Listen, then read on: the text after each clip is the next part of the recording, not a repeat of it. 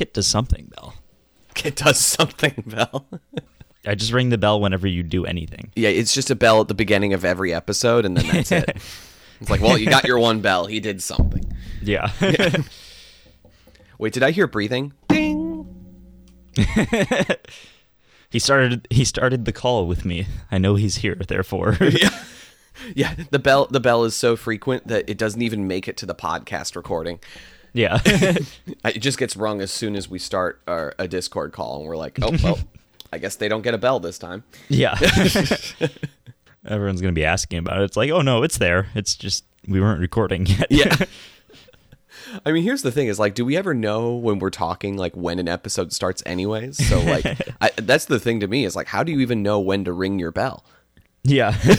Like, just gotta feel it out. yeah, by definition, the bell must be in the episode. So by the time I decide to ring it, I, I just assume the episode has started. it's like okay, well, it probably started by now. But what if what if it happened before and you didn't notice it by the time the hmm. episode did start? That's the thing.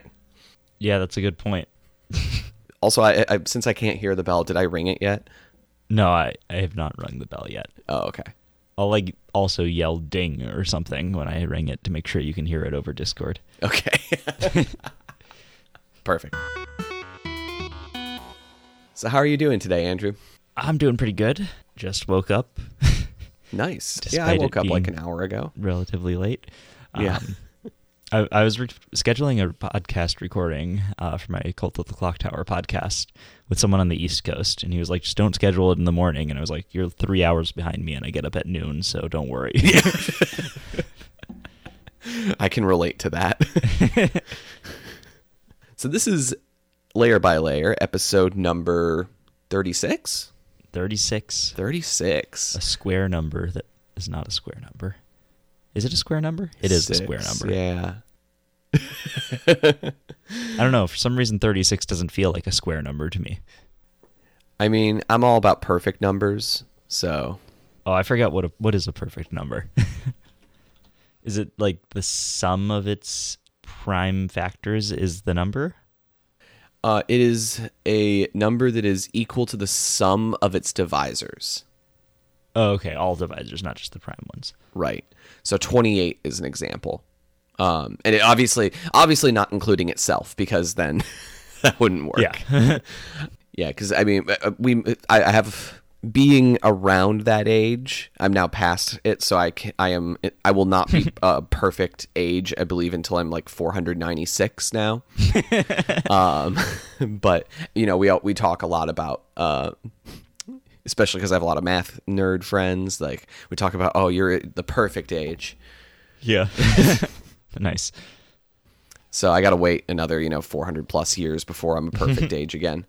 We'll get there eventually. Yeah, yeah. Uh. I, I plan on living until I'm at least 500, so I'm pretty sure I'll make it. Nice. Uh, oh boy, uh, this is to, uh, recorded on t- Thursday, July 23rd. yeah. Less than a month after the last episode. So- Right? Yeah. You know, we're we're we're all right at being podcasters, I guess.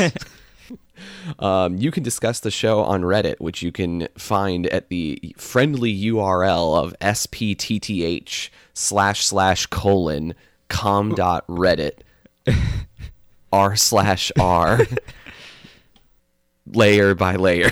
Wow, that part didn't change. yeah. Um, nice. or on speed Um, solving. Yeah, or on speed solving, which has a URL as well. Or you can find it by searching the Google for it.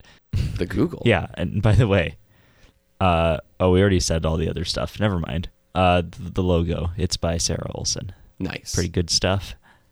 I thought there was something else to say, but then I realized we were at the end of the end of the things we needed to say at the beginning every time. You dimwits. Yeah, we Ah. we did it. Yeah. You didn't have anything else to say. Nope. Nothing else to say. That's the podcast. Perfect. Bye. Okay, everyone, good. Have a nice day.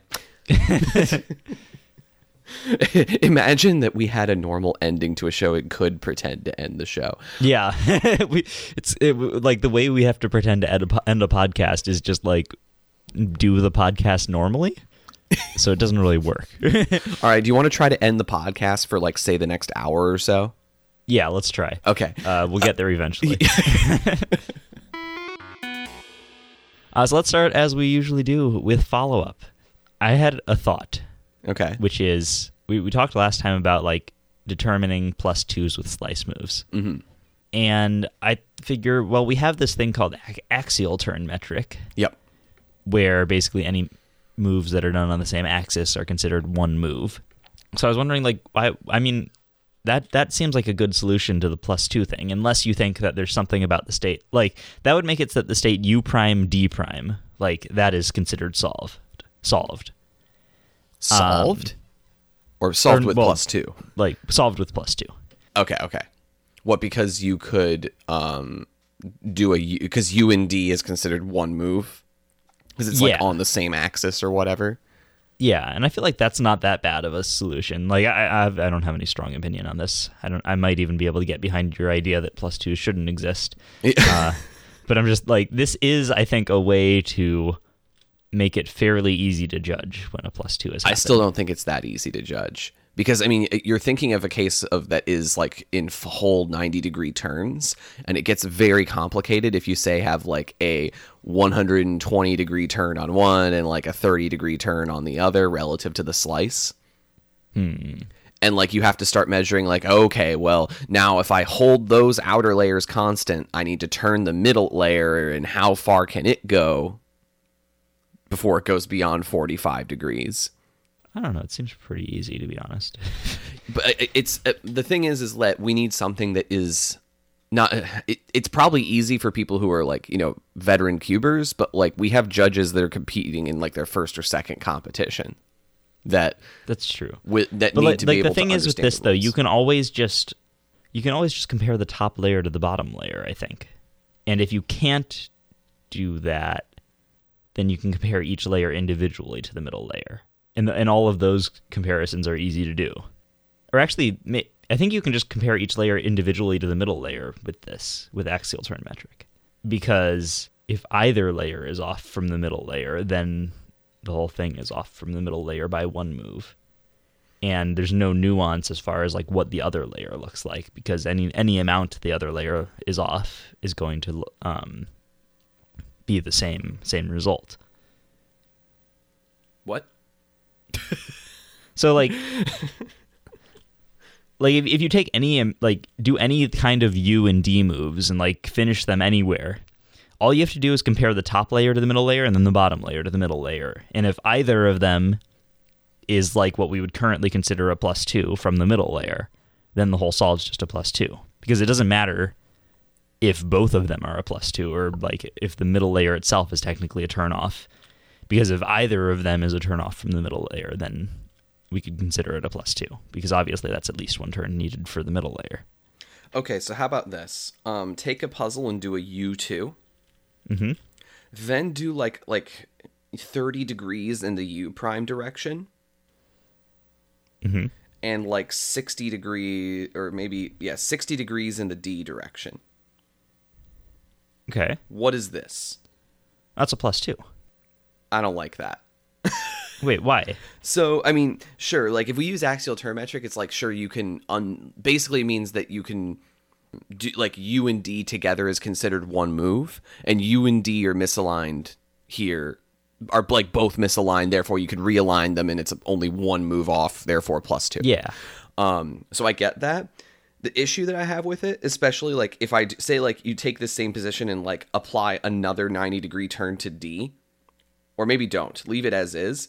Like the slice, if you're imagining like fixing the outer layers and saying like, well, the reason we're doing this is so slice move, like if you're off by slice moves, that it can still be solved. Like you could realign only the slice, and in this position, there is no way to only realign the slice to say that it is like reasonably solved. Yeah, that's true. But I, don't, I just, I don't know. I think that that's not necessarily what you're optimizing for. I feel like it's more of just like having an unambiguous way to define a reasonably solid yeah, okay, state. I And, get like, it. Yeah, and I get that. Yes, this is. I like this from the perspective of it is a lot easier because you're just basically applying the current rules in two ways, Yeah. um, and taking basically the worst of the two options. Okay, yeah, That's yeah, that's kind of another way you could think about it. Is literally just like do plus two moves as you normally would on like opposite layers, Mm-hmm. and just pick the worst of the two options. Yeah, definitely. That's that's how I would think of it. Yeah, and I think and that's the like sure, it's not it's not like necessarily reflective of how solved the cube is, but I do feel like if you take any cube that is off by only U and D moves, like anybody can pick up that cube and be like, yeah, that's like solved. Right. I think though what I don't like about that solution is it it makes cases that I d- think should surely be a DNF a plus two. Yeah, I, I think that's fair. It's just a matter of an opinion then um, on what you think should be a DNF. Yeah. I mean, it, because it basically means that like if you're if you have three layers that are solved, the cube is solved. yep. It might be with penalty, but it is solved. Three layers that are on the same axis. Yes, yeah, it- that's yeah. Like for example, like RL is now solved, and I don't know if RL should be solved. Eh, I feel like I would give it to you. like if someone was like, "Look, I solved the cube," and then they held up a cube with RL, I'd be like, "Yeah, pretty much." Yeah. So I mean, I think that if you were to try to somehow make slice moves plus twoable, like this, I think is probably the best way in terms of like regulation I mean, clarity. yeah. and- To be clear, this isn't making slice turns plus twoable. This is making slice turns plus a bunch of other things plus twoable. yes. So exactly. I can see definitely see where you're coming from, but just as far as like, this is probably the easiest way I think to I agree. slice turns plus Yeah, because if you're somehow trying to do it where you're tracking how far away the slice is, like from a potentially solved state, you run into like just a whole Pandora's box of crap. yeah, So I don't know. It's a tough it's a tough call and it, like the the more like I I spend mental energy on this, the more I run in the direction of eliminating misalignment plus twos. yeah, that's that's pretty easy to do. That's a pretty easy solution. Yeah. I mean, it solves the solution of like method uh, of like method neutrality reg or method neutral regulations. Yeah, We we write regulations ass- not assuming any particular method. Like it's it's why like Team Factory could never be a WCA official event because it assumes you do a particular method. unless it's one move team factory, which is the best kind. That that could work technically. um, so it's kind of weird. It's it's an artifact the regulations that is somewhat you know somewhat method dependent in a way, and that or like that advantages certain methods because of the what is typically done as the last move is an outer turn and not a slice turn. But I don't know what to tell you. Other than I think that if you really care about method neutrality, you should be on the side of removing misalignment plus twos. Yeah. All right. Well, with that, um, that brings us to uh, the next important topic here, which is cakes. Mm, yes. Um, Did you remember yeah. what this was actually about this week? still in the show notes. Uh, no. Oh, okay. You had any good cake lately? I had a. I'm sure I've had some good cake recently. Are you trying to tell me the cake is a lie? It's not a lie. It's just a mistake. Uh, cake is a mistake. Andrew's trying to drop bars in here. I'm not a huge fan of cake, to be quite honest. really? Like, I- if I'm going to eat something that's bad for me, cake is like near the bottom of the list. Okay. What's the top of the list? Ooh. Are, are you just not like a sweet person? Oh, I'm, a, I'm a like, sweet there- person. It- okay. it- it's uh, I'm not an icing person. Oh, okay. Like- the icing's icing's my favorite part. Yeah, like cake, cupcake. Like I just I don't. I'm not a huge fan of like those kinds of sweets. I see. Um, I mean, it's not the worst. Like I'm, I, I basically do not eat like, eat like any hard candy. I think hard candy in general is disgusting. Like the melting in your mouth stuff to me is just grosses me out. Um, so um, any sort of like hard candy or like fruity kind of stuff, typically I'm not a huge fan of. Um, yeah, I'm not the biggest fan of the fruity stuff most of the time either. Yeah. So, I mean, I, I'm a sucker for most things that involve peanut butter. Uh, Yeah, that's good. That's good. um, that's what about like pie? oh yeah, pie is wonderful. Do you consider cheesecake to be a cake or a pie? Oh boy, is this turning into a food podcast? Is hot dog a sandwich? Uh, um, anyways, uh, cheesecake. I have the. Is it a pie or what? Is it a cake or is it a pie? It's, it's like it has a crust, but it's, the cake is in the name. Wow. I mean, I think it's more a pie than a cake, if anything. I feel like it's more a pie as well, but nobody seems to ever agree with me on that. I agree. I mean, it, it, it's like to me, a cake has to have like what defines a cake is some sort of like bready layer with some layer of ice, like thin layers of icing. Yeah, I mean, you can have cakes like pound cakes and stuff that you don't ice necessarily. True, true. But uh. like a cake to me, I mean, it's not like it, bread, but it, it like it's some. Yeah, I know what you mean. It has to be like some kind of bready thing. I don't know what like the term I'm looking. It's literally cake. Like cake is that sweet bready like thing. And there's a term for it that I like is escaping my mind right now, but I'm just going to be calling it br- sweet bread. Um, um, but like that is to me what defines cake, and uh, cheesecake does not def- does not fit that at all. I would agree. Yeah, it, it, it is cheesecake has a crust at the bottom like pie does, and it has a filling that is cheese like ish, maybe. I don't know this is not a good. Fo- we are not going to ever make a food podcast. Let's just put it that way. Uh, yes, two people who don't know what how to describe cake. Yeah, uh, other than sweet bread. Sweet bread. oh boy. Yeah, so che- I do love a good cheesecake though. There is a new bubble tea chain that started up in Portland in the past year that sells like I, like one. I think one of the best thing about bubble tea is like they sell typically like some of the coolest like snack foods yeah. Like you ever go to a bubble tea place, you're like, oh man, they're gonna have some creative snacks there, and that's what I'm down for because I'm not a huge bubble tea guy. Um, really? Nah, not So, well, what kind of snacks do you get at a bubble tea place. Yeah. So this new uh, food food truck that does or food cart that does um, bubble tea, they have um, chocolate dipped cheesecakes on a stick. Ooh, wow. Okay. Yeah. and they can get like they get topped with like peanuts or coconut shavings. Mm. Like they're oh, the coconut shaving one is like so good. I love it. or I think they have like a, a um a sprinkles one too. Nice, so nice. That that's a really good snack there. But one of my favorites that they have there is um a waffle cone filled mm-hmm. with chicken nuggets and topped with bacon pieces and syrup. That seems extreme it's basically a handheld version of chicken and waffles, though. That makes sense. Yeah, yeah. It's so good. like I didn't realize that I was getting chicken and waffles when I ordered it. I just they had like a maple chicken cone, and I'm like, yeah, that sounds great. And, and I'm eating it. I'm like, I am eating handheld chicken and waffles. This is amazing. Nice. Uh, uh, they have a few other flavors that are like chicken in a cone, base chicken in a waffle cone, basically. But um, that's the best one because it's basically emulating chicken and waffles. I don't know if I've been to these fancy boba places you've been to. Must be a Portland thing. I don't know. the, I guess uh, like most of the times when you like, I, I, think they're a bit like on the extreme side when it comes to like good snacks. I feel like most boba places you go to, they'll always have some sort of like like stuff they throw in a fryer, basically. Yeah, like that's true. Like chicken, like popcorn chicken, or um, like some crazy like chili fry or like different topped fries or things like that. Or there'll be like a bakery. Yeah, yeah. That too. Like sometimes they'll yeah, like have like nice like uh scones or breads or things like that. Yeah. Sweet breads. Or cakes. cake? Yeah. You mean cake? yes, cake. Have we come full circle yet or are we just gonna keep talking about food?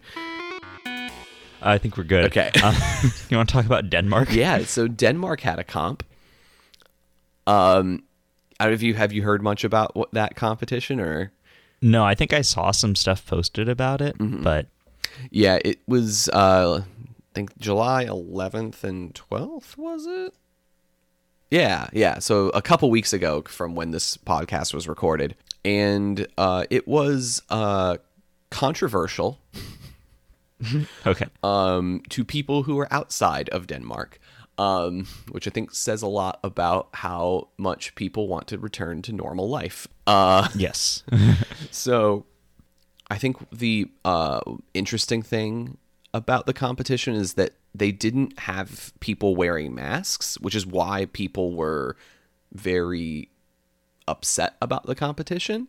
but at the same time, like there were basically in Denmark, nobody wears a mask. Okay. Um, like Is that do they not have a problem there, or are they just not? from what I saw, like statistics that are from the, they're reported from there, I think they have like ten to twenty new cases a day, Okay. uh, and have contact tracing going on. So, uh, for whatever reason, I think that for them, it's like the they're in the they're in the situation where they're saying like masks should be reserved for those who are like around COVID patients or are Yeah. like medical workers, because they just don't want to run into a shortage of supplies. Whereas, like we're at the uh, we're like in the U.S., we're at the point where like nope, it's it's everywhere. You need a mask. Yeah. Uh, so um, it's it, it's just interesting because like you know you can't even find like cloth masks if you go to like you know stores. It, it's like yes, like our safety policy recommends like mask usage, but at the same time, it's like can you really expect like people to come to a competition and wear masks when they're not you know being told not to wear masks or just in general like they're not available. Yeah. Yeah. Um, so, and I I think that people on who saw like the WCA Instagram stories were just like, "Rare, ma- why aren't they wearing masks? This is a bad image for the WCA. And it's like, hey, uh, newsflash, Americans, there is a whole world outside your country that is handling this a lot better than you are. yeah. So maybe you should understand how other countries are handling this. That, That could be us. yeah, and that yes, this could be us, or maybe at this point this could have been us because I feel like we're Right. almost at a point of no return. Uh, Yeah. anyways, to talk about fun stuff that happened at the competition, um, there was we're gonna ha- we're gonna have to talk about because we haven't talked about a record on this podcast in a long time. Okay. Yeah. So we're we're going deep here. Yeah, there was an NR. All right. Yeah. 1.21 Pyraminx single. Uh, we're desperate. Uh, so Rasmus got it, and um, one cool thing to note is that it was the longest standing Danish national record. Okay. Nice. So, you know, a like that's I guess kind of cool to some extent in that um, it was at least a relatively good NR. H- how old was it? Um, I don't know offhand, uh, but I could look that up. It was seven years old. It was last set March 30th, 2013. Wow. That's that's a long time. Yeah. So, and it and that uh, that Danish NR was world record at the time. Oh, okay. Cool. It was it was uh, Otter with uh, 1.36 single. Okay. So that's probably why it hasn't been broken in a while. Yeah. it's a pretty good one. Yeah. So, yeah, desperate for NRs. So there we go. We talked about one. Another fun thing that happened is that uh, if we're gonna revive Martin Egdal of the day. Uh, All right. Martin Egdal got jinxed super hard by his brother. what do you mean? Like it, it was a small competition because I think like in the end only like forty ish or so people showed. Because only forty people showed, like the Egdal brothers were there, and you know people couldn't come from outside Denmark, so he pretty much was one of the few competitive people at that competition. Uh, so in uh, Cubix's friends, Daniel made a post of Martin like lying down, kind of relaxing on on like the stage of the venue or whatever, and just qu- with the the quote, "This is how you win every round of a competition." Parentheses so far. he didn't win every round at the competition. Aw. he lo- he I think he got on second place in 2 and 3, I think it was. Okay. Um, but it was like this this post happened, and then immediately after, they just didn't. He did. He didn't win those rounds. So, nice. um, the the jinx was definitely on. Rip. But um, I'm more interested, really interested in talking about this this uh, this act this other thing that happened during Pyraminx. So there's a link in our notes. So if you want to open that up, Yeah. Okay. I've got it. So this is Pyraminx Scramble Set B. Mm-hmm. Are these really long Pyraminx scrambles? No, I, you should check the images What's- on one and two. One and two. Oh.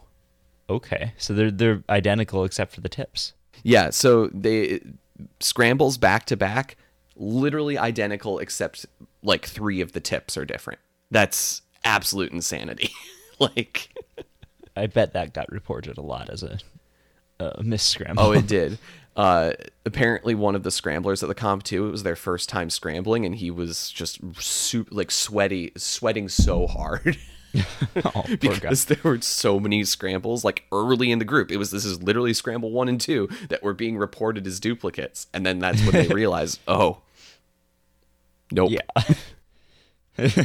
So one thing that was interesting to me is that it, um, so when you look at these scramble sequences, you know, like it, ignoring tips, like the, it generated two different scramble sequences for the same Yeah. state, and I thought that was crazy to think that like basically TNoodle like is, did somehow like the tip states like influence this, but um, apparently um, there is a random move placed in Pyraminx. Uh, basically, the, the the way Pyraminx scrambles are generated is non-deterministic. Um, Okay. and that like the search algorithm because it like it's a breadth first search. Like it, you know, you- it's like I need to solve this state to generate a scramble. So I'm going to start here and I need to find the, within like the network of Pyraminx states the solved state. Yeah. So it does a search, and how it starts the search is random. Oh, okay. That's weird. Yeah. Yeah, so and it might be like throughout there are points where like the search path that it goes on is not necessarily optimal, but it takes like some basically random uh, paths in its search. Is there a reason for that, or is that just like some programmer was like, let's make it random? The reason is um, because um, if you program it more optim- optimally, then um, from the scramble, it becomes more apparent which ones are lucky. oh, like it'll just be a shorter solution. Yeah, it'll be a shorter scramble sequence. Makes sense. Okay. like uh, for for example um for in, initially for a while with Scube they didn't implement this and every Scube sequence ended up starting with LR Huh. um, Okay. just because of the way it was the way moves were being picked like they tried to make the scramble sequences arbitrarily longer but they I think it was still somewhat deterministic so it almost always started with LR I don't know why but that's how the TNoodle scrambler worked but yeah that that kind of like threw me for a loop when I realized like wait you know the exact same state was genned but the sequence is different and like given that like I I would be very like I wouldn't th- notice that the scramble states are the same. Yeah, it almost feels like it would be like useful for the scramblers' knowledge to have them be the same. But But honestly, like how often could this possibly come up? yeah, have you have you figured out the probability yet? I haven't, but uh I can assure you it would be an incredibly low chance. Like not not so low that like we should it, it's like it would be low but plausible given the number of Pyraminx scrambles we generate. Yeah. Have them right in a row also is so interesting. Yeah, yeah, having them back to back is really interesting. But I think that if you consider the number of Pyraminx scrambles that we generate, because I mean, Pyraminx only has 3 million states, including tip permutations. So, like, you have to, what, take that and divide it by 64. So, like, th- take 3 million, divide by 64, and you're probably at like half a million now mm-hmm. states. And to get like the same back to back is like going to be what, roughly 1 in 5 million squared? Or no, 1 in half a, half a million squared Yeah. which is unlikely. Yeah, it's on the order of like 10 to the 12th, 10 to the negative 12th, roughly. So, unlikely. It's very unlikely. Actually, wait, this is very, I don't know, like, I don't think we generate that many Pyraminx states. no, it doesn't seem like it. Yeah, okay, that's kind of cool. Uh, this is this is definitely a very weird situation. yeah, it's almost weird enough that it makes me wonder like When do we see a two move three by three scramble? um, yeah, or or just like I mean, I'm sure it's there's not a problem with TNoodle, but like it's I don't know, and it seems like this is a very strange coincidence. Yeah, it's it's pretty strange, but I mean, even like the thing is, like ten to the twelfth is orders orders more likely than like you know the probability of getting like a two or three move scramble on three by three. yeah. yeah. Because you know the number of states of three by three is like ten to the nineteenth, and the number of like you know two or three move states is like I, I don't know offhand, but like no more than like a 1000 mm-hmm. and that would only reduce that to 10 to the 16th and like that sounds close to 10 to the 12th but like it's nowhere close It's not. Yeah. yeah So like thinking about how crazy this is, like stuff that ha- on bigger puzzles just like this is almost never going to happen. Do you, do you think that this has happened before in terms of like two two scrambles maybe not in a row being the same? Probably not, right? I feel like I would have heard about it if it did. yeah. Or I wonder if maybe even I wonder if Pyraminx scrambles have even been like repeated ever between multiple comps. Is there a way that we can like search for that? oh, I'm I'm sure it has, just because three million is not a lot. And I mean, it, this is turn. oh, is it's like the uh, it's like the birthday just thing about to say like that. how many people do you need in the same room to have have two people with the same birthday? It's yeah, not that many. It's just that the instead of 365 birthdays, you have like three million possible birthdays. yeah. Uh, So, but I mean, it's the that this sort of problem, it, like the birthday problem, is interesting because it's like it takes a surprisingly low number of people to like actually start to be fairly likely that two people have the same birthday, and I would imagine that it's also a surprisingly low number of like Pyraminx scrambles to generate until this like a one that has already happened in competition it like is generated. I think someone did an analysis of this in WCA statistics for like duplicate scrambles that have been made, at least purely just by the scramble sequences. But obviously, as we see now, like, you know, you can get the same state from many different sequences. Yeah. And TNoodle's not deterministic in that way. Um, but I, like, I'm pretty sure they found identical scramble sequences that weren't errors in the database from across different competitions. Like, so just sequences being alone or being the same, which means that there's probably more that are like different sequences producing the same state. well, that's cool. Yeah. It's too bad that probably everyone who could have possibly taken advantage of getting the same scramble twice uh, probably would have reported it. yeah, and apparently this this was a very easy Pyraminx scramble too. Um, like it's hard for me to tell from the image, but I, I haven't actually ever scrambled it up. But um, apparently it is a ve- like it's a very easy state, like ignoring I tips. see. Not like like world record lucky, but like it's definitely like an above average, very above I see. average scramble. Yeah. So, but a lot of people probably just passed up on it because they had to report it as a duplicate.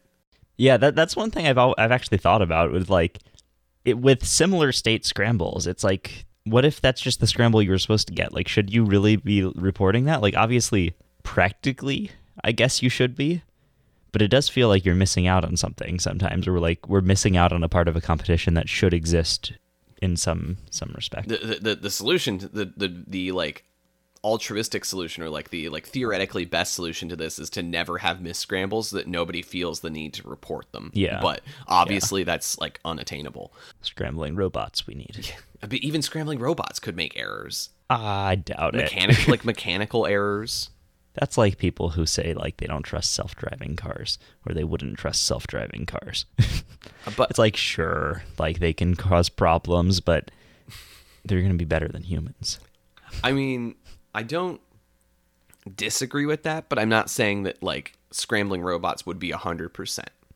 They, Yeah, that's fair. an error would pop up where like you know at some point like a claw of like especially like or whatever th- thing to grip the puzzle like might slip or something Maybe we could have something that like scans the faces and is like, okay, there's red, yellow, like or whatever. Yeah. Or I guess not necessarily like like it can assign it can figure out what your color scheme is as well. right We could build enough layers onto the scrambling robot that it would catch the miss scrambles when they do happen. true true it's a matter of like how quickly could it do that and Yeah. like would lighting differences cause issues with color recognition Right, but then you just have to build a light into the thing then. yeah i guess anyways uh what i was going to say is that i think that in the current state the best solution to make sure that you do the scrambles that are given to you is to always record your solves That way you can do the scramble and then give them the video to check. exactly yeah um like I, I think that's by far the safest way to deal with potential duplicate scrambles is just to always record your solves. And if you were wrong about getting a duplicate and it just happened to be very similar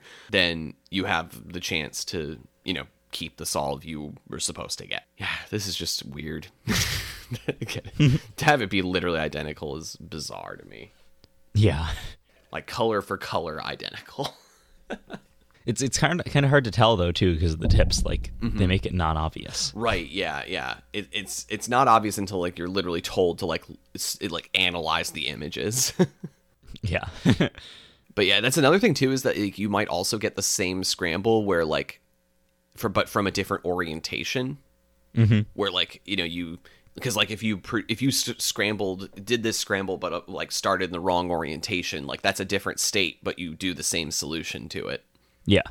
So, and I mean, like that surely has happened. Maybe not within the same competition, but that like if you count, if you consider those scrambles as the same, then like we have surely had the same scrambles in comp multiple times. I don't know. I think that's about all I had to say about this competition. It's cool that a competition happened. It it like was. And produced interesting things to talk about on layer by layer, which is the real point of competition. That's right. so thank you, Denmark. Uh, you gave us content.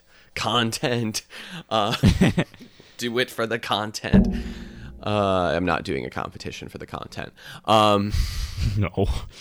Not- That'd be very different content. yeah, yeah. That would that would uh, be more content for uh, bigger things than a uh, a Rubik's cubing podcast. Anyways. All right, so I didn't think I was going to have another thing to talk about for this my math cubing corner, um, but I do. Uh, so All right. it's a bit of a another episode out of it. Yeah, so we're we're apparently this is now a uh, segment, but I definitely can't guarantee I have anything after this week. So, um, but for now, it's a segment. So remember, la- we talked about Megaminx scrambles before and how we felt like they didn't really scramble the cube appro- or the puzzle appropriately.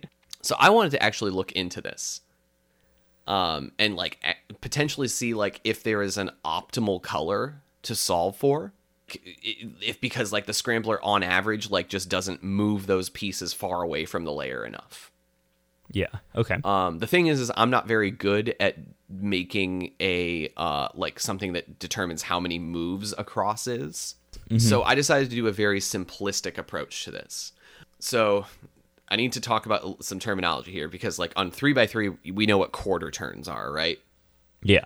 There aren't quarter turns on a Megaminx though. They're fifth turns. So Right. It's not four turns to like make a layer come back around. It's five.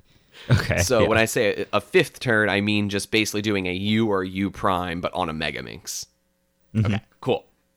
So um, what I did is I said that like I, I tried to come up with like a distance metric for like two edges on a Megaminx.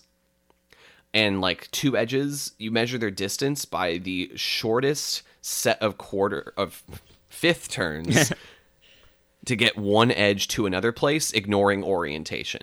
Yeah, the reason I did this is because it leverages graph theory. Mm-hmm. And it's just basically I try wanted to get a measure of how far away do edges get from their home position. And that's all I wanted to look at is cuz that's kind of what we talked about last time is it felt like that the edges like of the layers that we were solving were often close to where they should be. And if you uh, do the math on this, um, so there's obviously there's 30 edges on a Megaminx. One of them is zero away from where it should be. uh, You follow? what? No. Okay, so like if we're if we're trying to like like take a random scramble and pick an edge, Okay. like that edge could be in one of 30 places in a scramble. Okay. Right. There's one Yeah. one of those 30 is the is the correct position. Got it. Okay. Understood. Four of those 30 are one away. Uh, and then you could keep going through this and basically create like a distribution for how um, far away an edge could be. I think it's like one four. Is it one four eight eight four one? No, um, I think it's one four eight eight eight one.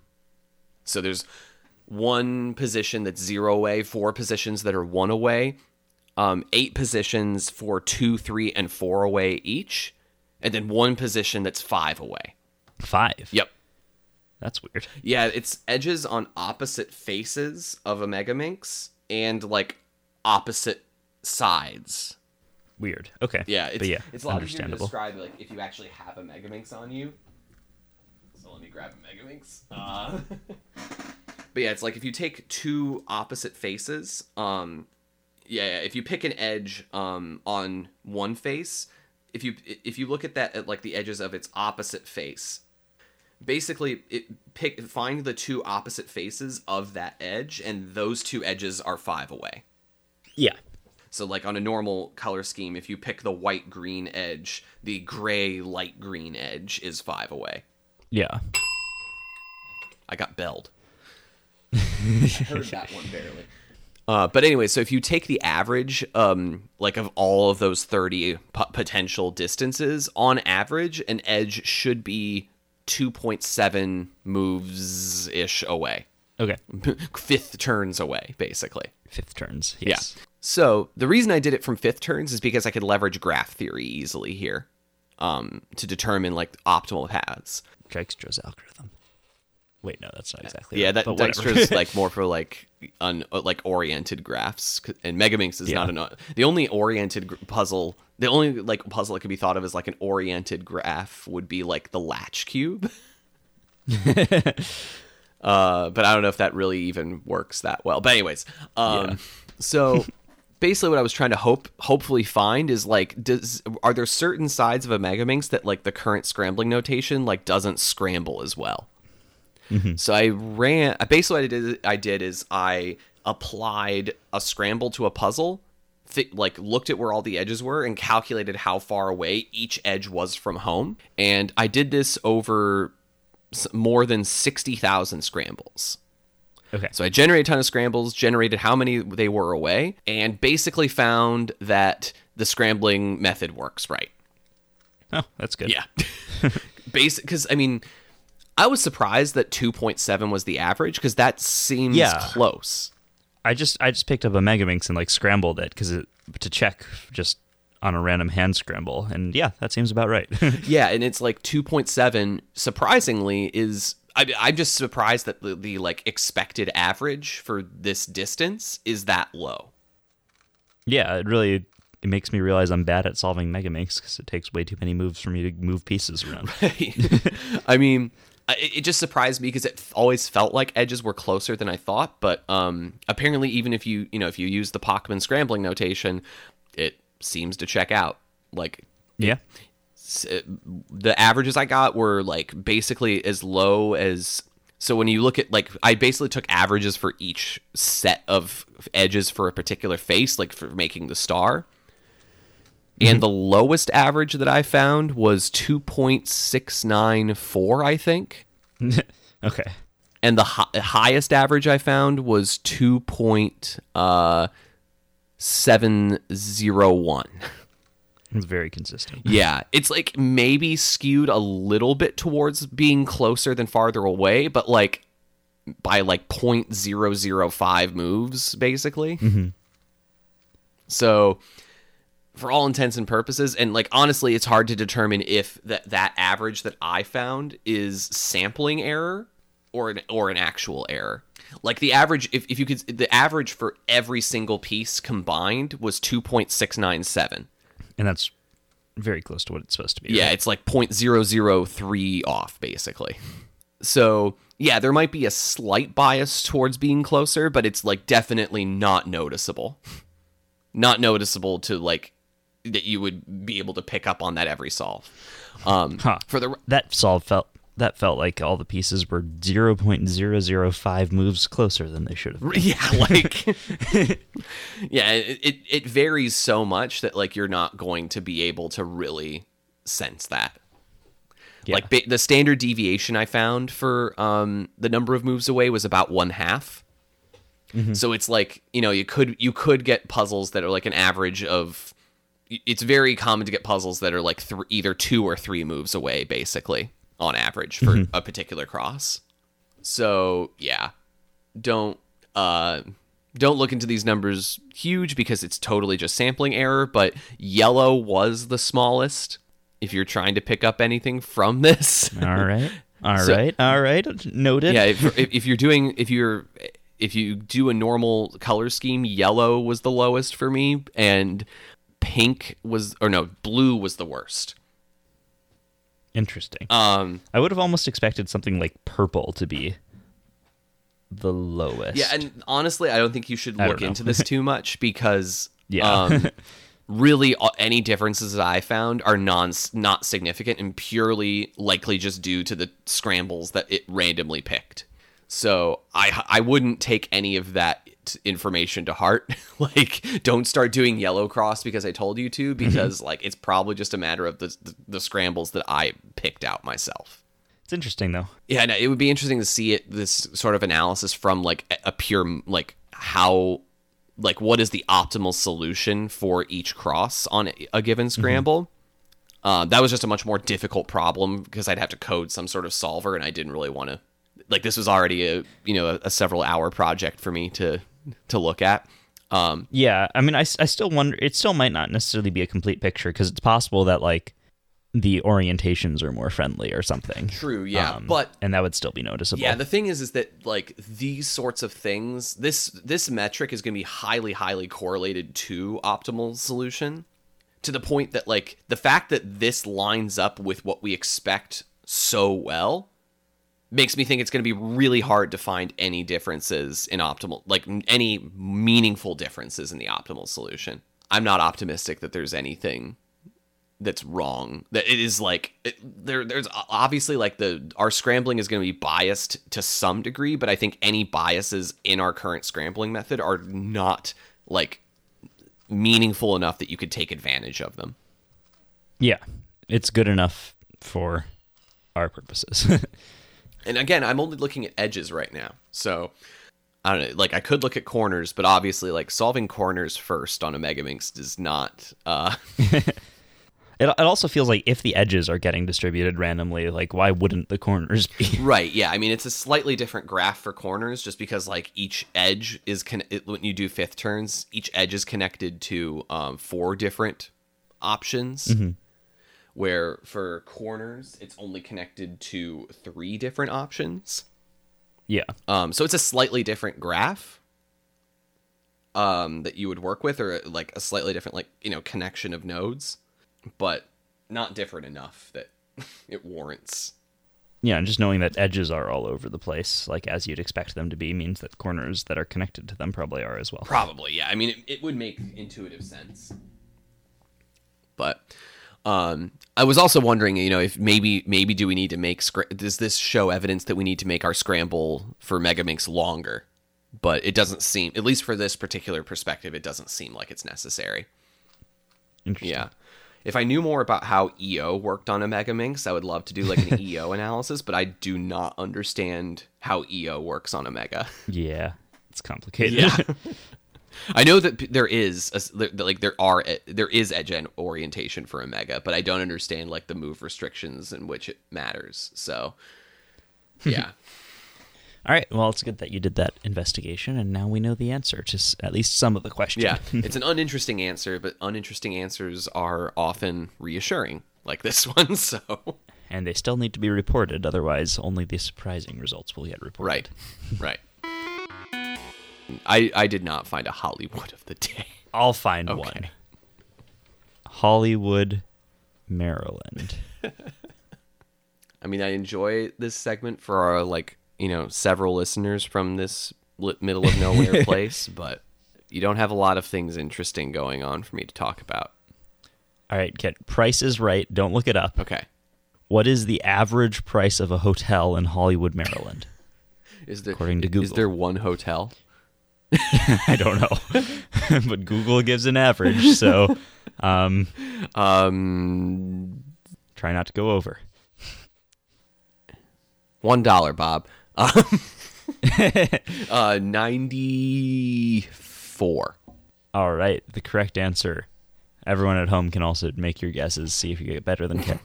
The correct answer is one hundred and thirty-one dollars. All right, all right. What is the average flight from San Diego to there? Does not exist. or, sorry, wait, no, hold on. Not the not the average price. The lowest pl- the lowest priced flight according to Google. But that just you would you would just be flying to like Baltimore or DC and driving. I guess so. Okay. Um probably well, and it's but it's this is like COVID prices. I don't know. Yeah. Uh, what like 275? Fifty-eight oh, dollars. I don't know. I don't know how. that is some extreme COVID pricing. yes. Oh boy. I mean, I have heard of people like I, like someone buying like I think like a DC to like Florida flight that was like fifteen dollars, wow. but probably because Florida. yeah. So All right. One more quiz. What time is it there? Three. four thirteen. Okay. Yeah, you got it. nice. Um, how many degrees in Fahrenheit is it the temperature there currently? Heat of the day right there right now. So probably uh, eighty eight.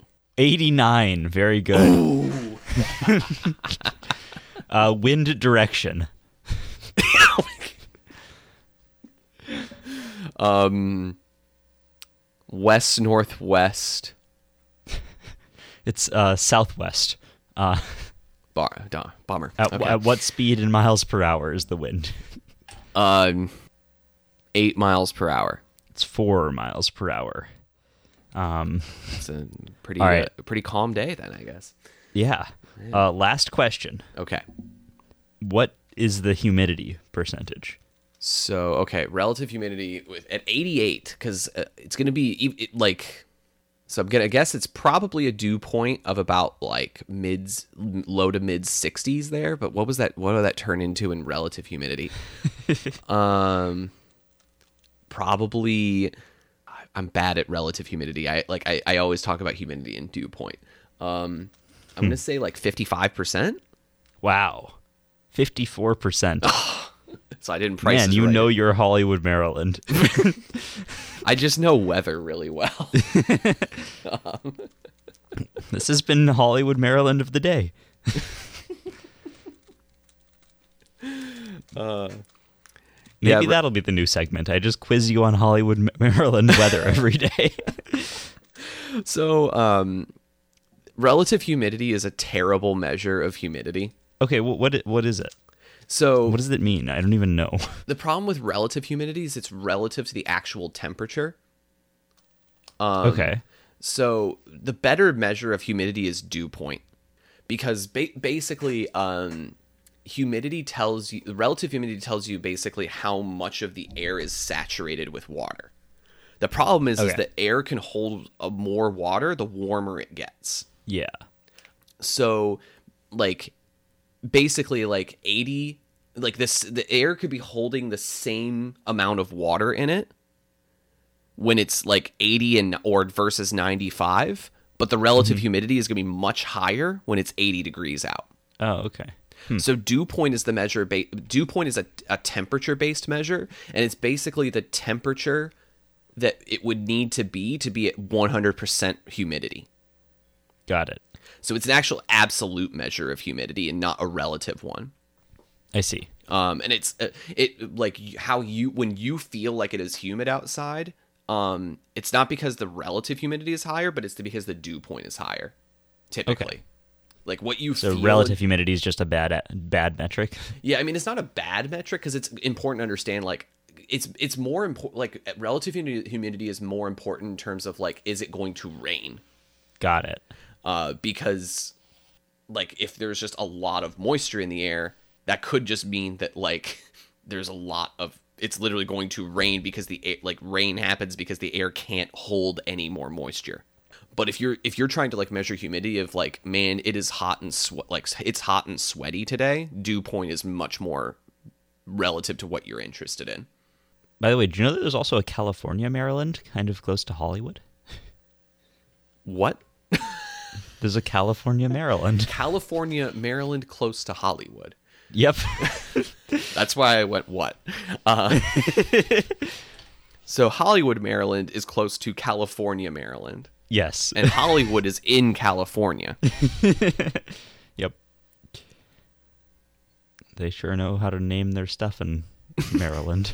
We do have a district of Portland called Hollywood. You know, not to make things any more confusing.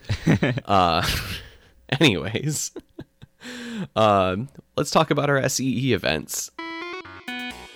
Uh, I'll go first Okay. with what I did for yours last uh, for last week. By the way, you should put in your thing Oh yeah, as well from that. Uh, so your event last week was GoCube Blind, where you like look at the GoCube image of the cube rather than the cube itself. And the way I did this was I scrambled the cube first, then like reset it to a solved cube. So even if I looked at the cube, I would get no visual information from it. Yep. Um, so I ended up with a 24.311 or 24.31 average, Okay. which is just barely better than yours. You did 24.71. Ah, bummer. Um, and our results were actually really similar. Uh, I'm realizing now that for some reason my fourth solve is not in here. I should go figure out what that is. Yeah, I, I noticed that too. Uh, I don't know. I must have deleted that somehow accidentally. Um, It's rigged. there we go. Um, yeah, we had pretty similar results. Uh, Your first solve was like the worst, and then you got steadily better. Yeah. My first solve was better than my second, but that's just because I made a big mistake on my second one, misrecognizing something and like misexecuting a G perm as I often do. Yeah. Um, Fair. and then both of our last solves were sub 20. You had a 19.60, I had 19.52. Yeah. So Uh. pretty much on the same route there. Yeah. Interesting. So, yeah, we overall we did really similar in this event, Yep. and it's certainly interesting. Uh, Yeah, it's fu- it's something fun to do. Yeah, I definitely get a lot better at it in future tries. I'm sure. Yeah. And it relates to the event I see that you have for this week to some extent. uh, kinda. S- Yeah. So maybe you should just talk about that. okay. Well, will- will you give me your results for my event last week? I, I know what it is already, but uh, or not week, but last episode. Um, for my GoCube speedrunning event Oh, oh, right. Wait, that, I thought that was two weeks ago. two episodes ago. I thought that was last episode. It's just been a while. Wow, it really has. Um, okay, so I don't remember what my original result was. All I remember is so uh, we. I did a GoCube speed run, and it was I think maybe a couple seconds slower than yours. Yeah, I think it was literally like two or three. It was like slower. seven minutes twelve seconds versus seven minutes fourteen seconds. Yeah, um, but then we did a stream together where we were routing uh, how to do this better. And we had to like experiment with basically what the app would let us skip in the tutorial and what it wouldn't let us skip. Um, yeah. Because if you just enter every step with a solved cube, a lot of the steps are going to say, we need to get a proper, proper scramble to, you know, teach you this step. But some of them you can end up, you can enter it with it done or almost done. yeah. So we came up with what is pretty much the optimal route. We think, and we decided that you have to start the the start with a scrambled cube. So like you are actually doing a solve in the midst of your speed run. Yeah. Um, which is an interesting choice because a lot of people have like you know saying like wow you're just inducing rng into a speed run but I feel like that's that's just how cubing goes. right like i agree i think it's more fun when you do have a random element in it like i think that purely deterministic speed runs are almost like not fun because it is just purely execution yeah. um but i think i don't know it could be interesting to do this as a speed run where like um you start with like whatever state you want like you get Yeah, to pick yeah. it that could be really interesting too Yeah, uh, but the way we ended up doing it was with a random state scramble. Mm-hmm. And I think our optimal route was like during the part where it wants you to solve a daisy, you solve the whole cube, yep and then you set it up to a particular case that is like you do a U perm, and then you take out the, uh, and then you take out the edge, and then you take out the corner. That way, when you get to the steps where you have to solve a corner, you only have to do it once, and when you get to the step where you have to solve an edge, the like the second layer, you only have to insert one edge, and then you skip all of the last layer stuff until the last U perm. It lets you skip all that stuff. Yeah, so basically every there the four last layer steps it does are like EO, and then I think it does I think it does EO, CP, CO, and then EP. yeah, yeah, And the first of those three, you can basically enter with it done, and it just says, "Cool, you did it," and it, you move along. yeah. Which is unlike how it works for like if you're solving the first layer and you already have it done, it's going to be like here, scramble your cubes that your Yep. first layer is no longer solved. Yes, a lot of this was experimenting with like what states we we could and couldn't have within each uh, set of states or set of um, steps. I mean, and basically we found that it with within the cross step, it makes you fu- yeah solve the daisy, and you basically get unlimited freedom to turn the cube without it yelling at you and saying like, "Please undo these moves." Um, because like uh, a lot of the steps like it won't let you do certain moves within it like it'll you get like minimal freedom like maybe two gen freedom in some steps Yeah, which doesn't give you a lot of like freedom to set things up very well. Yeah, for a while we were experimenting with like doing EO during Daisy so that you could could solve the corners more easily or something. But yeah, but that was a total waste of time. Yeah. Um, basically, the the um, best strategy was to set up the cube within the daisy step. So you like you basically get it to yeah. So you do one corner, one edge, U perm, and that's the sh- the fewest things you have to do. And uh, you basically the way the order in in which the colors were solved on the daisy um, was always the same. So you just had to set it up so that you uh, like basically did half turns on the face in the reverse order, so that it would just go to the state you want after. Yeah.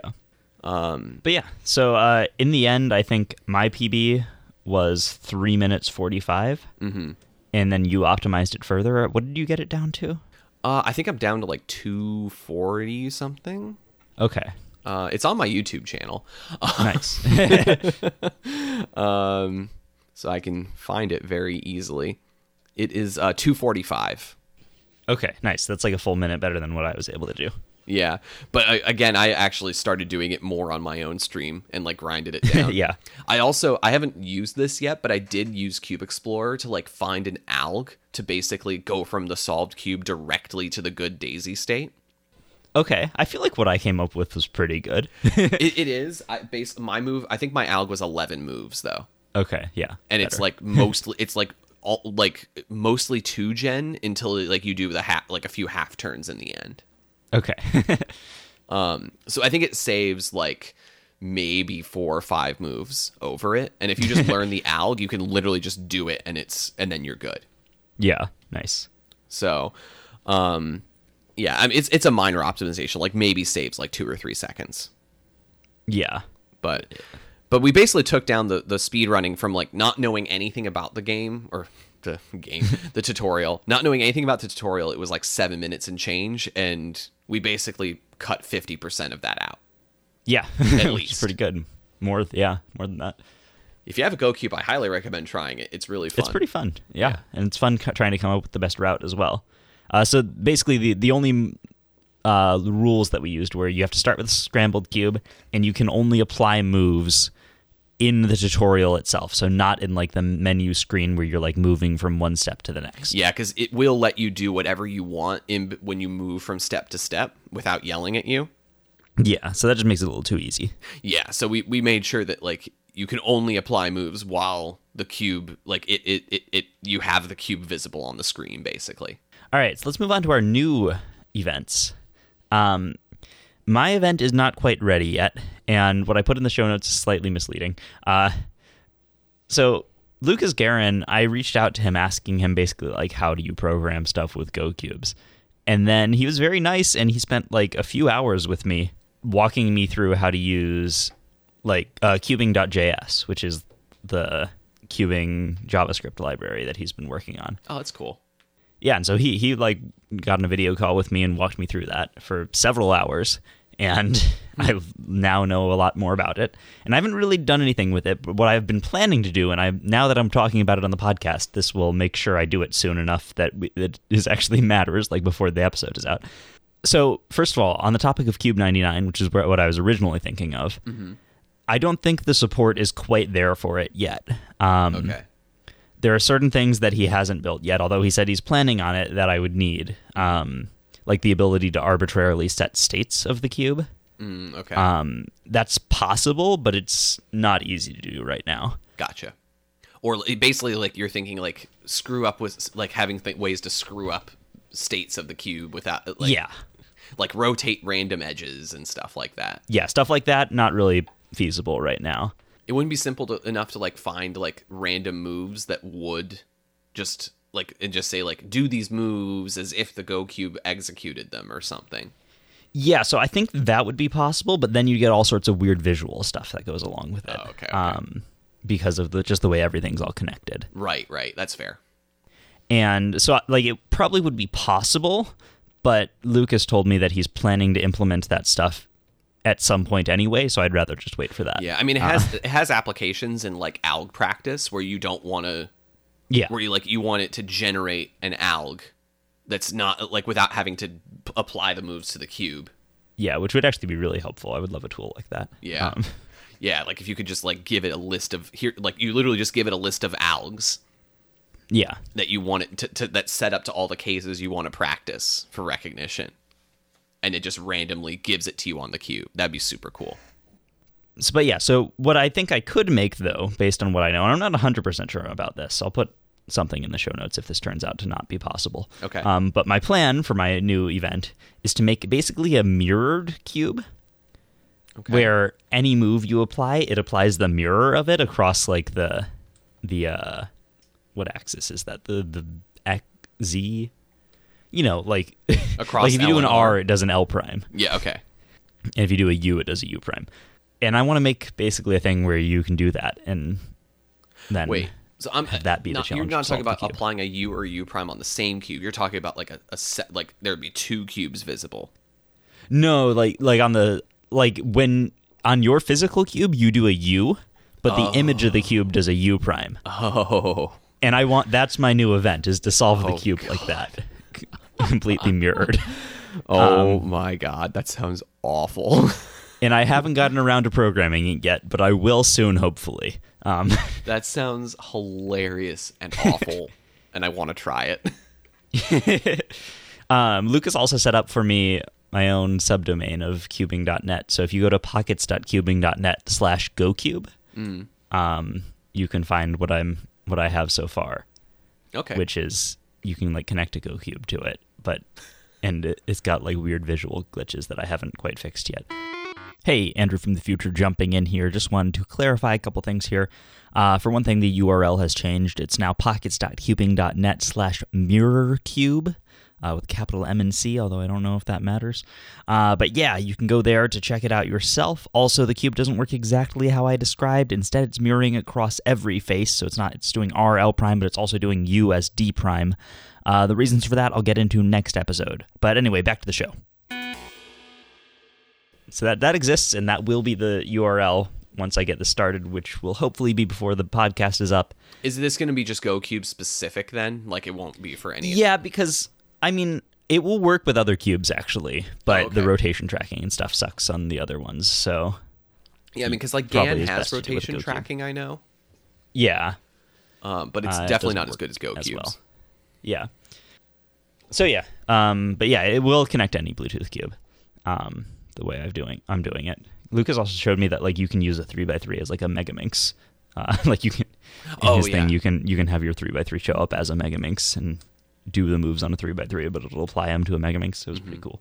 But you, you would basically be doing what like four gen moves or potentially like, Yeah. like potentially five gen, I guess. Yeah, I, d- I don't know the exact implementation details, but uh, Yeah, I guess technically you could do six gen, but I don't know what like B and D. I don't feel like yeah. would do anything useful. But he he's got systems made that you can like track your three moves on a three x three and apply it to various puzzles. That's cool. yeah, so the whole the whole system he's made there. Uh, I think he has some others helping him with it, but um, and he and while he was walking me through it, he found like a few bugs and stuff that he needed to fix, and he was like, "Okay, well, this is good that I walked you through it." Yeah. Uh, um, but it's pretty cool, pretty cool thing. Nice. And he was very nice and gave me a private lesson in it that I haven't done anything with yet, but I've been meaning to. Cool. Well, that's fun. Uh, I'm interested in trying that soon. Um, my event is a lot less creative than that. Uh, but um, here's the here's the here's the the gist of it. It is a three cube three by three relay. Okay. However, you are limited to fifty dollars. Okay. So Wait, using Cubicle's prices for puzzles, not sale Okay. prices. So whatever the original price is it- that's listed at, don't apply any of their markdowns for anything. Okay. You have fifty dollars to get three three by threes, and like obviously you can use ones that you already own. Yeah. Um, if so, and this is another weird thing because like you might like self magnetize your own cubes or something, Mm-hmm. And like a magnetic version of that cube doesn't exist already. Yeah. Um So if you magnetize a non-magnet magnetic version that has a magnetic version, price it at the magnetic version. But like for example, like the uh, MF3 RS2 doesn't have a magnetic version like mass produced. Like there are like Cubicle Labs or Pro Shop versions. I don't know. I didn't have a good way of dealing with that, but I didn't have any cubes like that. So I mean, this doesn't seem like it's going to be that difficult because like there are a lot of cheap good cubes. there are. Um, I I don't know if I have many of them though. yeah, that's the issue. I, I didn't have many of them either. Like I have the Chi MS, um, and that was like an obvious pick for me. Um, but I think I ended up using like an unmagnetized MF3 RS2 um, as one cube, which was definitely my worst cube um, because no magnets. Um, I used the Chi MS, and that those were both eight dollars on the cubicle, so that left me with thirty four left over. And unfortunately, my main is the Worm, which is thirty eight dollars. yeah, I was. I don't. I've. I'm just gonna go like really safe probably on this because I have a cube that I don't even remember what it is, but I know it's like five dollars. um, I got it a long time ago though, so I'm probably just gonna use that and then like two other like relatively cheap things, like maybe two un- unmagnetized Valks or something. Yeah, yeah. Um, yeah. Basically, just make sure your three cubes don't cost more than fifty dollars, Yeah. and do relays. All right. And I got an average of five of fifty one point four six because I'm really bad at no inspection solves. oh man, that's gonna suck. yeah, Uh, I mean, I did it. I had inspection, but it's like you can't possibly inspect three cubes in 15 seconds yeah. effectively and like keep track of what to do on all of them. So my time's very suffered from lack of inspection. Cool. yeah. So that's basically it was inspired from like a lot of like like um fantasy leagues, like no no draft fantasy leagues that like put prices on players. And you have to Yeah. like with a budget how- make the best team you can. Yeah, the one fantasy football league I was part of once did that. Yeah. Um so that's kind of the inspiration for this is that it's like you have a budget and you can spend it on cubes but you like have to like do it in a way to like maximize some output in this case your solve time. Yeah. So, Cool. yeah. Not as cool as GoCube uh stuff, but still pretty it's still I don't know. I I, Well, I, yours is something that more of our listeners will be able to do. that is true. um, and I could it, it could be really interesting to do this with an even lower budget, given how good budget cubes are getting now Yeah. too, with both the Chi MS and the um, RS3M 2020. yeah. Like own three of those and you're golden. Um, but Cool. cool. All right. that's it. Cool, cool. Yep. Uh, hmm. You know, we're approaching August 23rd, 2020. Then we'll finally be able to resolve one of your bad predictions of the day. Oh, you're right. I don't well, know if you've factored a global pandemic into your uh, calculations there. I definitely did not, and it's probably going to make it very wrong because of that. it's the Colin Burns one, right? Yep. Okay. Colin Burns will no longer be in the top 100 on August 23rd, 2020. I imagine he's still in the top 100. I think so. Yeah. And there are not many competitions that can push him out at this point in the next month. Uh, I think there is another Danish comp happening, but You better hope those Danes get some good solves. yeah. Yeah, he's currently 58th. So this was a very wrong prediction. But I mean, yeah, like I basically because August 23rd was after all of the big summer comps had happened.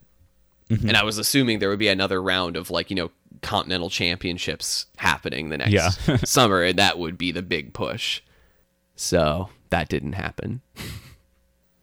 All right, I'm going to look up more stuff about Hollywood. What's the price of DNM in Hollywood, Maryland? Hey, it's at 55% humidity now. Now you're perfectly correct. Nice. Ah, I see. I was, I was, I just have really good look ahead.